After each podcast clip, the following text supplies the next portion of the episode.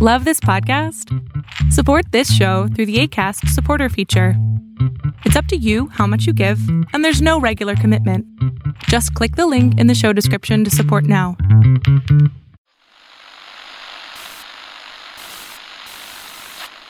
Nine, twelve, ten, twenty-eight, two, twenty-three. This is Deep State Radio, coming to you direct from our super secret studio in the third sub basement of the Ministry of Snark in Washington, D.C., and from other undisclosed locations across America and around the world. Hello, and welcome to another episode of National Security Magazine.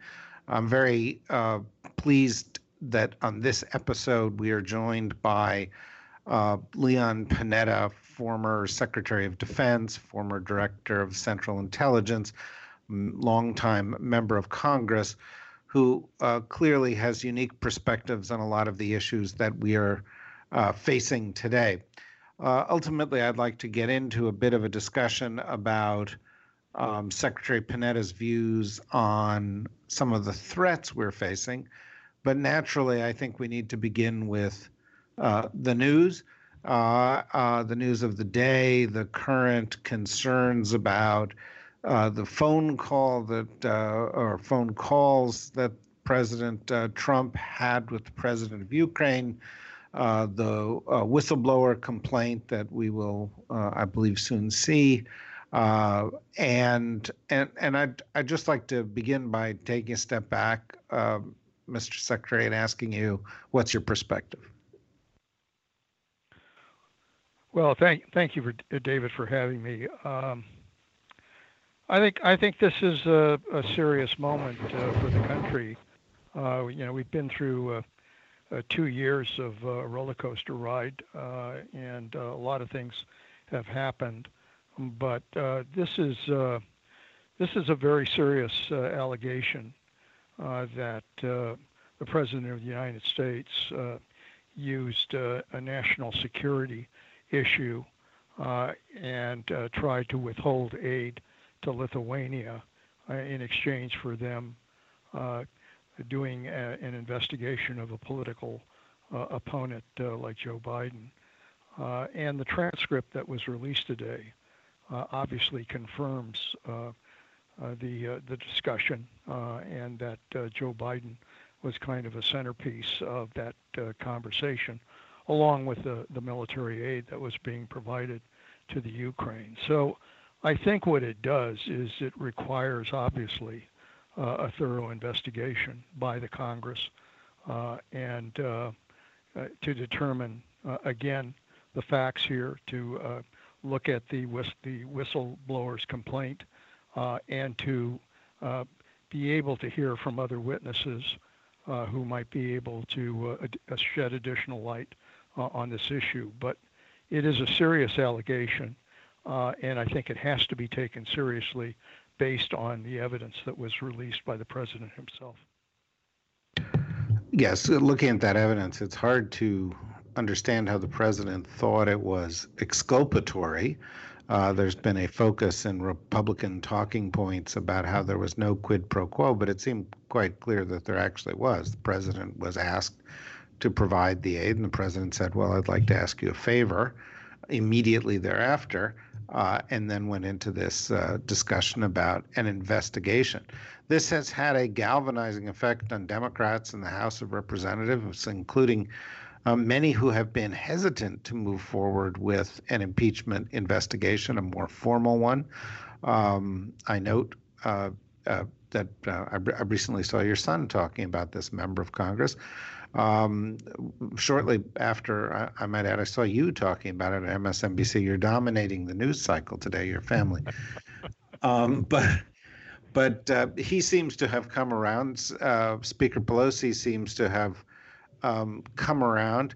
Uh, what is it about this particular allegation that sets it apart from all the other allegations that we've heard? After all, um, this is not even the first time that the president is credibly accused of asking a foreign government for help. Indeed, in 2016, he got on television and asked the Russians for help, and and subsequently, Robert Mueller uh, documented 150 instances of Trump campaign interaction with uh, with Russia, and we've seen rather extraordinary policies from this administration with regard to Russia um, uh, whether it's uh, the president's deference to Vladimir Putin or uh, policies with regard to Syria or policies with regard to the INF Treaty or policies with regard to Ukraine. Uh, the, the, Russians certainly seem to have benefited from the Trump presidency. And there have been a whole set of other cases, and none of, including Mueller's assertion that there were 10 instances of obstruction of justice. And none of these seem to quite get all the Democrats across the line. But right now, I think as we record this, we're at 217 Democrats who said they support impeachment. 218 is the number you need to actually pass articles of impeachment in the House.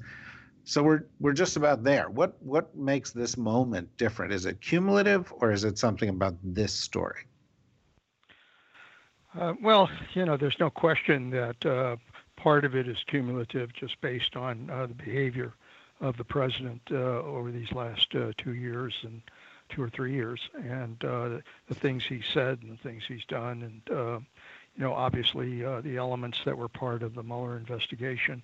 but a lot of those elements, obviously, were subject to a lot of questioning, even by Mueller himself, which who produced a, a report that you know, did not come clearly down on the issue of uh, obstruction, although he found that uh, you know that uh, uh that they had not directly found the president innocent of the issue of obstruction, but it left a lot of questions. So I think what what this did is pro- provide the smoking gun of a president who is clearly saying to uh, another government as president. I mean, he's not a he's not a candidate now. He is president of the United States, and he's talking to uh, the leader of the Ukraine.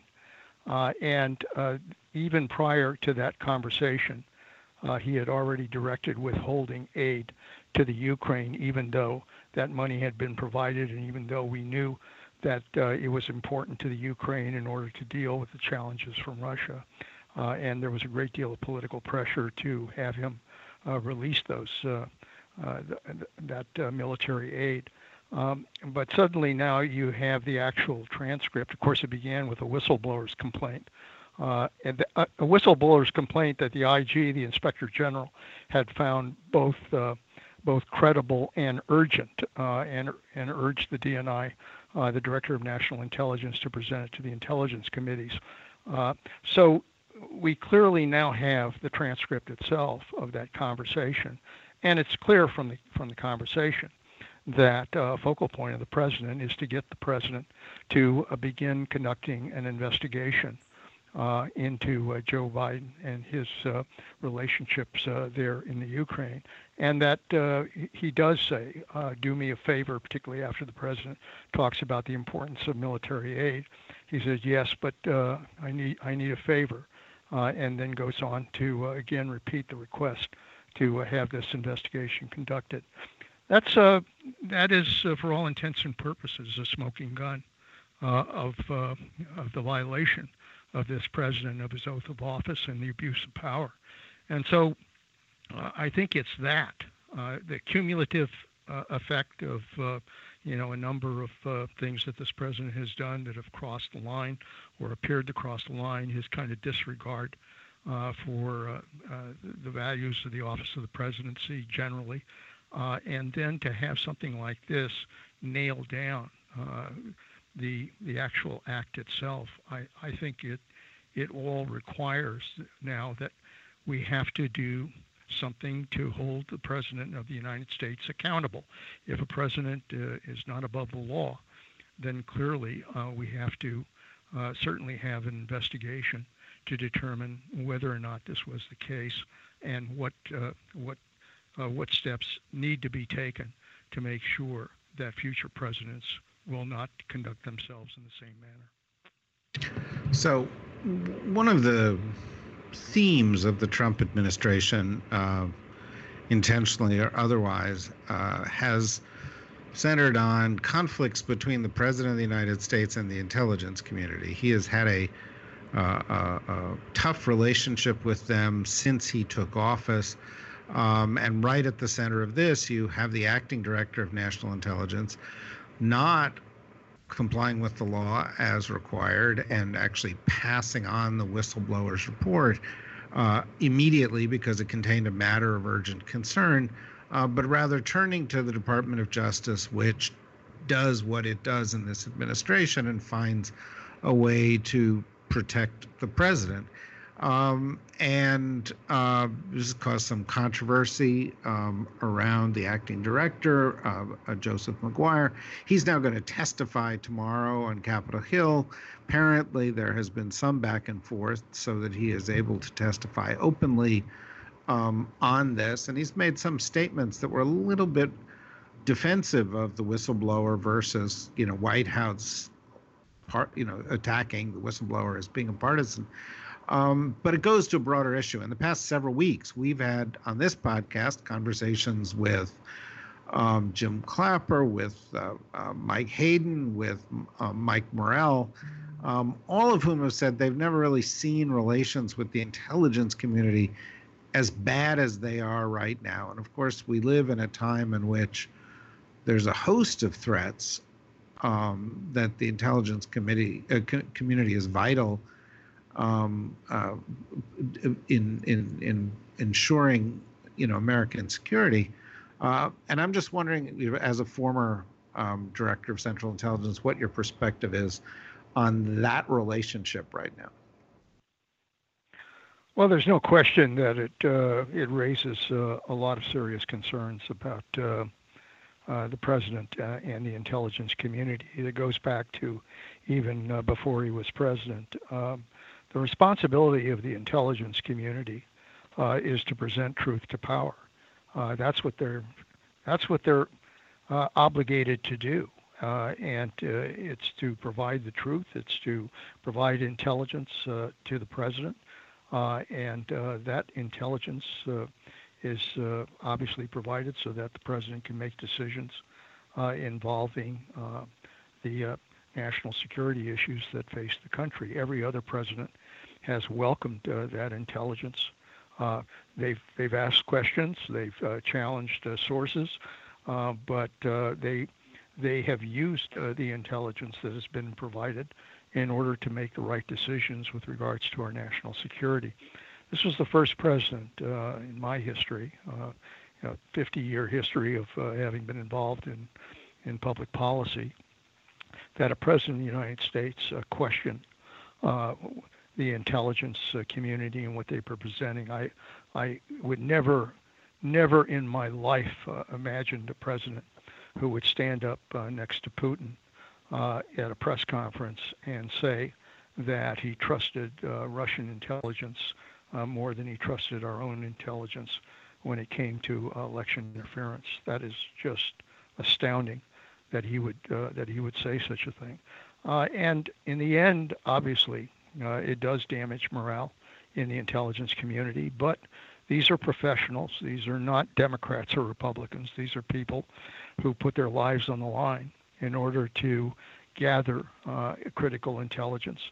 Uh, and they're going to continue to do that job. And if the president uh, were halfway smart, uh, he would listen to the intelligence, particularly in dealing with the flashpoints that we have in the world today, whether it's ISIS or terrorism whether it's failed states in the Middle East, whether it's Iran, whether it's North Korea, whether it's Russia, whether it's China, whether it's cyber, uh, all of those countless uh, flashpoints that uh, threaten our security. In order to understand those issues, in order to deal with those issues, there is no alternative but to have a president pay attention to the intelligence that uh, is being provided. Well, I think part of the problem that we have faced here is that the president views uh, the intelligence community potentially as a threat, if not to him directly, then to his credibility. And that started with the 2016 campaign and his involvement with the Russians, and the fact that that involvement was um, uh, uh, followed by, exposed uh, to some degree by people within the intelligence community. When I have spoken recently with people like, you know, Mike Morell or, or Jim Clapper, both of them have said they expect more intervention in the 2020 election than we saw in the 2016 election. They expect not only the Russians, uh, but perhaps the Chinese, perhaps the Iranians, perhaps the North Koreans. In part, that's because they have seen the consequences for that kind of in- intervention on the downside are very limited because the president's apparently sort of laid, a, laid, laid out a roadmap for how, how you do it without there being consequences.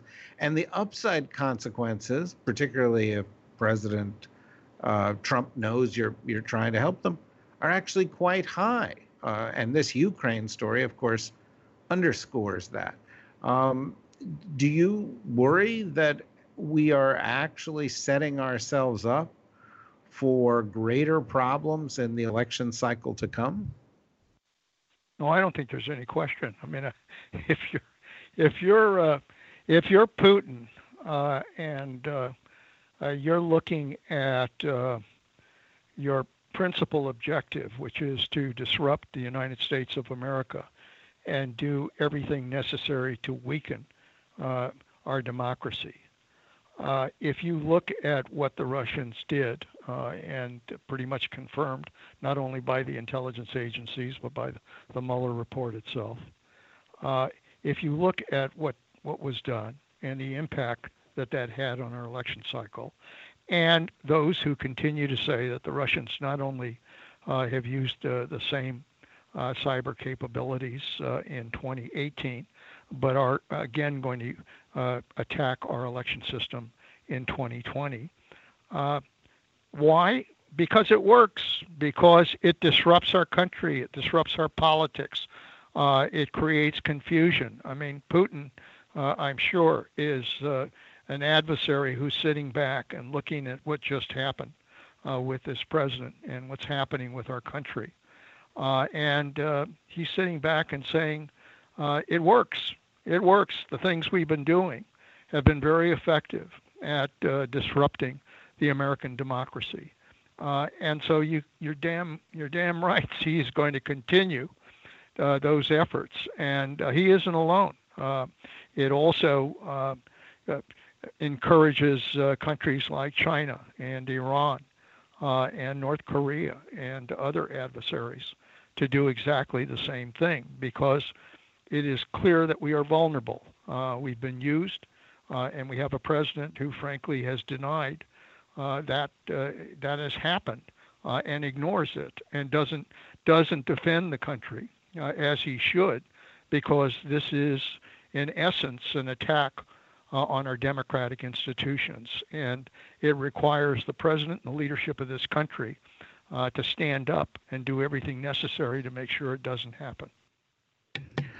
Um, one of the the the dimensions of this that clearly has Putin sitting back in his chair and smiling is that it's kind of the gift that keeps on giving. It's not just uh, that uh, they got the election outcome that they wanted or that they got the division that they wanted, but the the Trump administration has embraced policies towards um, uh, Russia that are unlike the policies towards Russia of any American president since the end of the Second World War.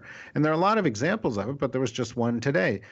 It was kind of extraordinary. The president was meeting with uh, uh, uh, Vladimir Zelensky, the president of Ukraine, um, in this fraught press conference because of all the the discussions around the whistleblower um, issue. And nonetheless, the president essentially was straight on Kremlin talking points, saying, you know, I really wish you would work this thing out. I know that Vladimir Putin, President Putin, would really be happy if you two could work this thing out, minimizing the invasion of Crimea, which of course was one of the great sources of tension in that relationship, and instead sort of advancing the Kremlin um, view. He also, by the way, did not um, uh, ascribe responsibility for the Crimea situation to Putin. Instead, he said that didn't happen on my watch. That was on Obama's watch. And this is something he's done consistently. Is he said, "Oh, Crimea, Obama did that, not Putin did that." And of course, we've seen other circumstances like this. So, the president essentially given uh, Russia the lead in Syria. The president has um, uh, advanced Russian goals with regard to uh, NATO by undermining NATO and undermining the EU, attacking the alliances. Um, in, in fact, in the transcript with uh, uh, Zelensky, we also saw him attacking Angela Merkel, uh, our most critical partner in NATO, uh, the Chancellor of Germany. Um, he, the, the president has stepped away from the uh, Intermediate Nuclear Forces Treaty, which was, uh, you know, a, a centerpiece achievement um, uh, that's a number of presidents have seen as vital to the relationship. And by pulling away from it, uh, it doesn't just benefit arms manufacturers in the U.S., but it does give more latitude to the Russians. You, you, you, as you pointed out, you've had a long career of dealing with these issues. Um, do you agree with the assessment that this is an extraordinary pattern of support for the Russians? Oh, I don't think there's any question that uh, that that's been the case. Most uh, most presidents, and I've served under nine presidents, all of them recognized Russia and the threat that Russia constituted to the United States, and that they were an adversary, uh, and they were an adversary uh, whose primary interest was to uh, weaken the United States. Uh, uh, there isn't a president before this president who did not uh, recognize Russia and certainly Putin when he came into power as a threat to the United States. this president, obviously, you know, uh, tied in part to uh, uh, the Russians having worked to help him get elected.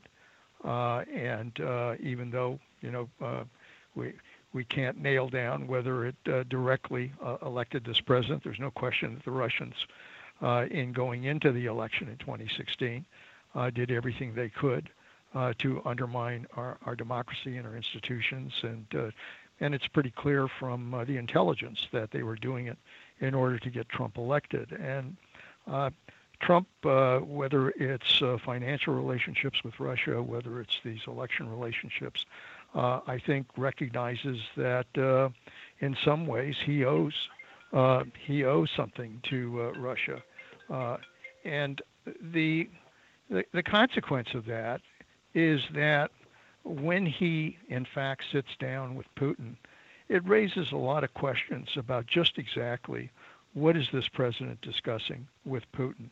He doesn't bring in uh, others. He wants to meet one on one with Putin. Uh, that's unheard of. Uh, most presidents have had secretaries uh, of state. Uh, they've had uh, other key aides as part of those meetings. They've taken notes in those meetings, transcribed what those meetings have been about. there isn't a president uh, that has met with a, an adversary like Russia uh, and not had a readout uh, of those meetings for the American people and for the Congress. This is the first president who hasn't done that. Uh, so this president is meeting, uh, you know, alone with the president. He winks at the president. When they do a press conference, it's pretty clear that this president bends over backward to um, to cater uh, to Putin in those uh, meetings. He he he doesn't want to uh, say anything that uh, uh, that reflects uh, what Russia is doing, whether it's in the Crimea or the Ukraine or Syria Uh, or uh, NATO or uh, or, or, the election interference itself. He doesn't want to acknowledge that publicly in front of Putin. and so he winds up being almost uh, a puppet of uh, Putin in those conversations. So put all of that together, and it raises a great deal of concerns about uh, the relationship, and it raises a great deal of concerns, frankly, for those of us in the United States who know that our national security in large measure is dependent on an awareness of what Russia is doing uh, and uh, the ability to take steps to make sure that uh, the United States is not vulnerable uh, to uh, to the Russians. That that is what the United States should be doing, uh, and unfortunately, that's not happening. So one of the things um, that has struck me about this administration's foreign policy uh, and its national security policy is a subset of that, that is so different, not just of presidents of the past 50 years and all those that you have served, but different from all U.S. policy since the end of the Second World War, is the systematic uh, attack on the international system. The president began by getting out of the Paris Accords, by getting out of TPP, um, by um, making a sort of frontal attack on NATO. Um, he has uh, uh, decided not to fund and uh, certain UN organizations. Uh, he has made repeated speeches against multilateralism. Uh, this week, he made a speech uh, attacking globalism and, and and essentially saying the country needs to uh, focus on its own issues. It, he's sort of gone back to, to what I, I, characterize as a kind of gated community view of the United States and the world, which is distrustful of the world, and let's move behind our borders. Everything we do outside of those borders is transactional. Um, and uh, let's, you know, focus. It, you know, it's a very nationalistic um, agenda, and it, it it undercuts American leadership in a number of of of critical ways. Um, and you know, one of the things interesting, and by the way, when I introduced you, um, in the interest of brevity, I didn't list all of the jobs that you had, and of course, um, you were also White House Chief of Staff, and you uh, oversaw um, how the different parts of the government come together. Uh, and you know, it's it's kind of interesting to me that the government itself is also beginning to atrophy in the areas that normally deal with the international community. So we have the least qualified um, uh, UN ambassador in our history. It may, for the first time in our history, it's been made a purely uh, political appointment uh, to to a woman who's the wife of a big donor, a coal, a, a coal baron. And uh, we have the least qualified by far national security advisor in U.S. history. Uh, and I think that's been intentional because every time the president has a national security advisor uh, who offers an opinion that's different from his own, it makes him very comfortable. We have this tension with the intelligence community. So, you know, US, UN minimized, National Security Council minimized. In fact, we don't really have deputies and principals meetings as we once did, um, certainly in the frequency that we once did relationship with the intelligence community has been marginalized. The relationship with the Department of Defense um, uh, reflects the background of a lot of the appointments that have been made there, and is primarily focused on, you know, sort of the military industrial side of the equation. You know, the defense spending and and and and new projects that that that create business for defense contractors, and of course the Secretary of State has been cited as somebody not uh, advancing a particularly knowledgeable um, or principled U.S. foreign policy, but rather um, as someone who has um, been described as a, as a, as a kind of a sycophant and a, a, you know a, a, a Trump supporter. Um, and that's his most notice, notable contribution is that he goes out and does the president's bidding. So the president doesn't really have advisors and doesn't really have the connections to the international community uh, that we typically see. That to me is disturbing because you know it's a reversal of the entire era of, of, of U.S. leadership in the world, and that, and could have consequences, particularly if the president is reelected, for U.S. leadership going forward. And I'm wondering if if you see it that way, if that concerns you uh, or not. Well, uh, it, it, this is. Uh this period, uh, I think, has resurrected um, the importance of learning uh, the lessons of history. Uh, you know, prior prior to uh, World War II, um, there was the same attitude about uh, America first, about focusing on America and trying to ignore the rest of the world and not getting dragged into dealing with those problems. Uh, uh, we had uh, the whole issue of uh, uh, basically not wanting to engage in trade with the rest of the world, Smoot-Hawley, uh, and trying to again go it alone. and we, we paid the price. We paid the price for that because ultimately the threat from from Nazism, uh, the threat from authoritarian governments, uh, and what they did in Europe um, uh, ultimately was a threat to our national security. Uh, and after after World World War II, uh, we recognized that we had to exert a world leadership in the world, and we worked together with alliances, building building NATO, building other alliances, to make sure that we would not repeat the same mistakes uh, that brought us into World War II. Uh, and it worked, very frankly. I mean, uh, those alliances paid off. NATO paid off. Uh, ultimately, the Soviet Union uh, crumbled. Uh, and the result was that, you know, the world was much safer. and we were at peace, and the United States was helping to provide that leadership.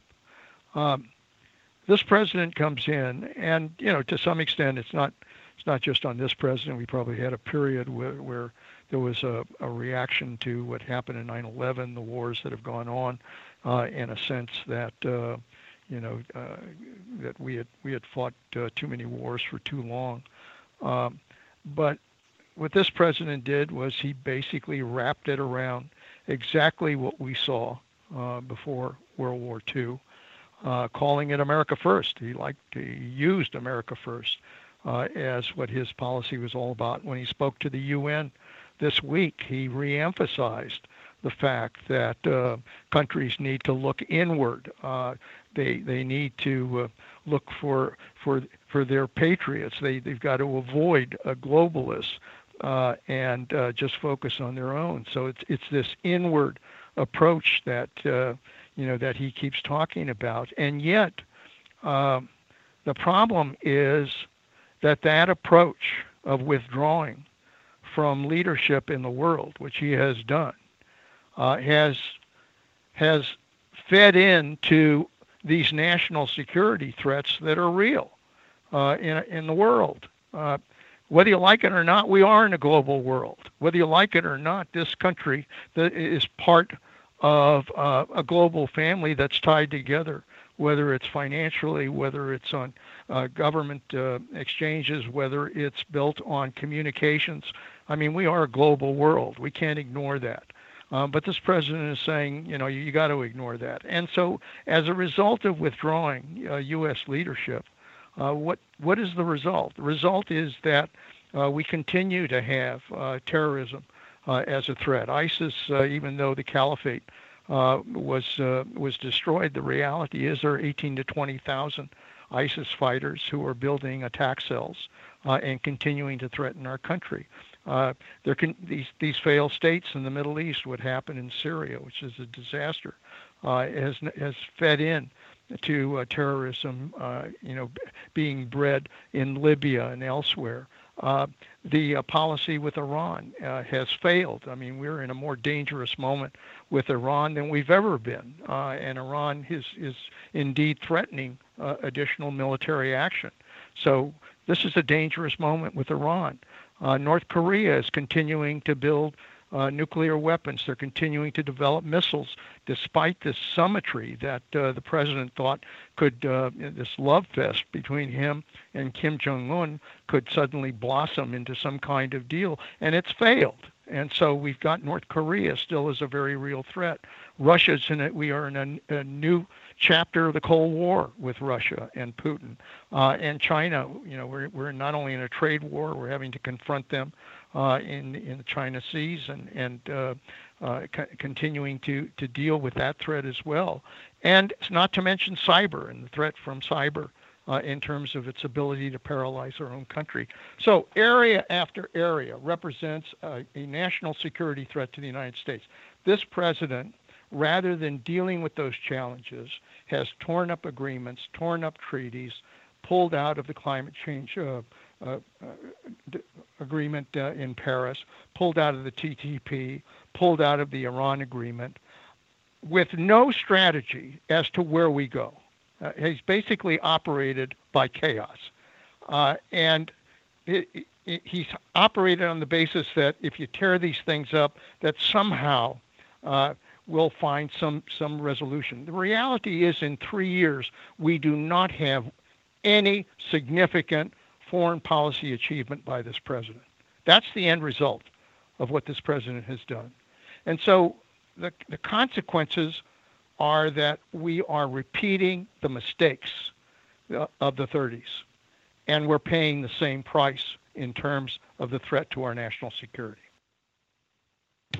You know, as you're talking there, I remember a conversation that we had once when I was doing one of my books, and I asked you something along the lines of, you know, what were the the kind of threats or security issues that kept you up at night, and um, your response was you know, on a technical sub issue of all of these things, which was that you thought if people sort of saw the state of our nu- nuclear arsenal, if they uh, looked into that more carefully, they would be really unsettled. Now, this president has taken an interesting stance with regard to nukes, and I'm not just talking about um, his stance with regard to pulling out of the JCPOA, although that's disturbing, or uh, entering into negotiations with North Korea, in which they, in fact, are continuing um, to produce nuclear warheads and test missiles, although that's disturbing. But he's also focused on, quote, modernizing, putting a lot more money into nuclear weapons, and the idea of smaller, um, which, you know, parenthetically is, is a euphemism for more usable, um, if such a thing is imaginable, nuclear weapons. And I'm wondering, you know, is is Donald Trump's response to this to, to the nuclear issue and nuclear policy what you had in mind when you talked about we need to re-examine the state of our nuclear arsenal?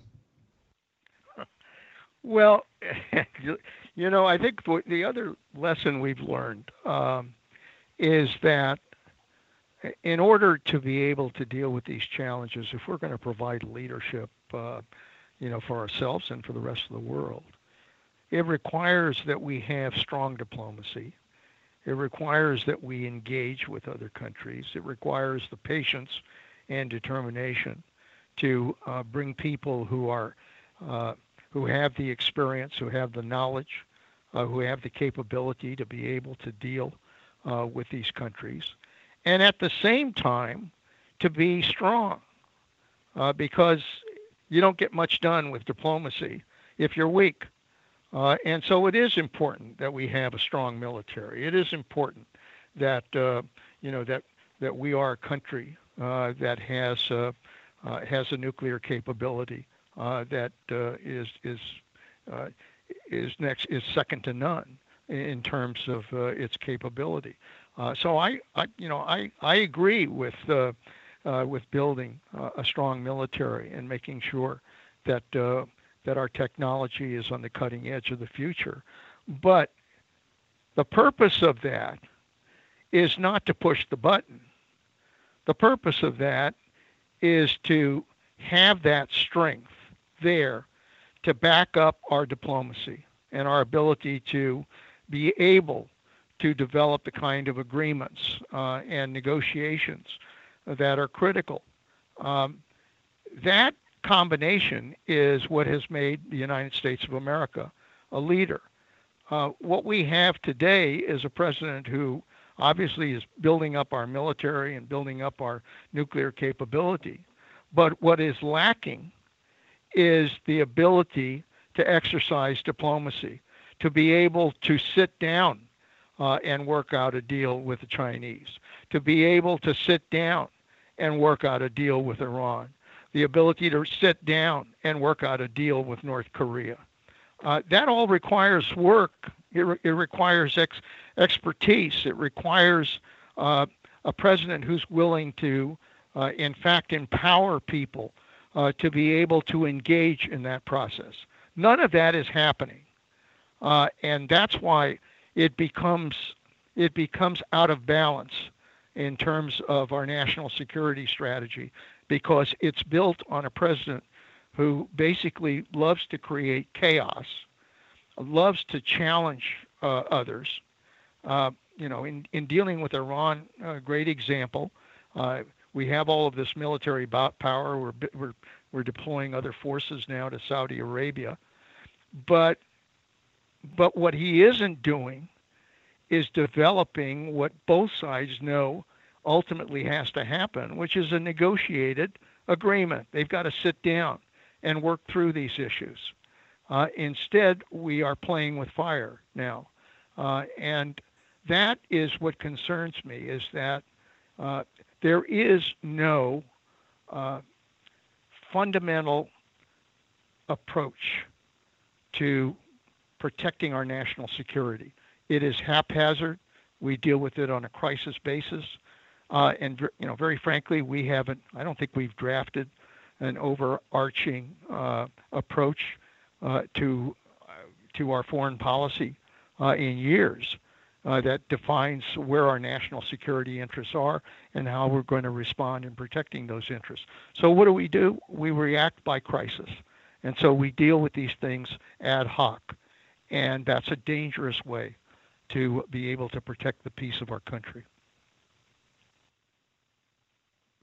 Um, yeah, no, indeed, indeed it is. I, I don't, I, I would never dream of putting words in in your mouth. Um, but as as we come to the end of this interview, I, I I can't I can't help but get the impression that the thing that keeps you up nights now as a national security threat is the president of the United States. But but correct my impression if I'm wrong. Uh, is there is there something else that is at the forefront that I'm missing? No, I I think uh, I I I think while you know kind you can identify uh, cyber and you can identify uh, uh, nuclear and you can identify uh, threats like Russia and China and Iran, et cetera, as threats to our security. The biggest problem I sense now is a president who doesn't have the obvious interest or capability or willingness to kind of uh, reach out uh, to those who know these issues, who under, understand these issues, who could actually help him develop the right policies in these areas. He doesn't want to listen. He doesn't want to uh, read. He doesn't want to uh, sit down and really get the intelligence on these issues. Uh, and the result is that we are our, our national security is dependent on the whims of somebody who very frankly doesn't want to be serious about how do you resolve these issues. That that does scare the hell out of me. Well, I'm sorry to end this on a down note, but I, I think this is you know where where where where a lot of people are coming out right now. I think your comments have been extremely uh, thoughtful, as as they always are, and I think they will be well appreciated by by, by our audience.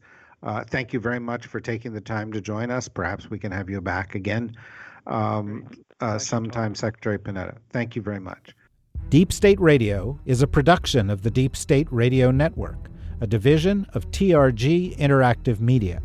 Our podcast today was produced in cooperation with Goat Rodeo Productions and was supervised by Ian Enright. Join us again for another episode of Deep State Radio. If you don't, we know where to find you.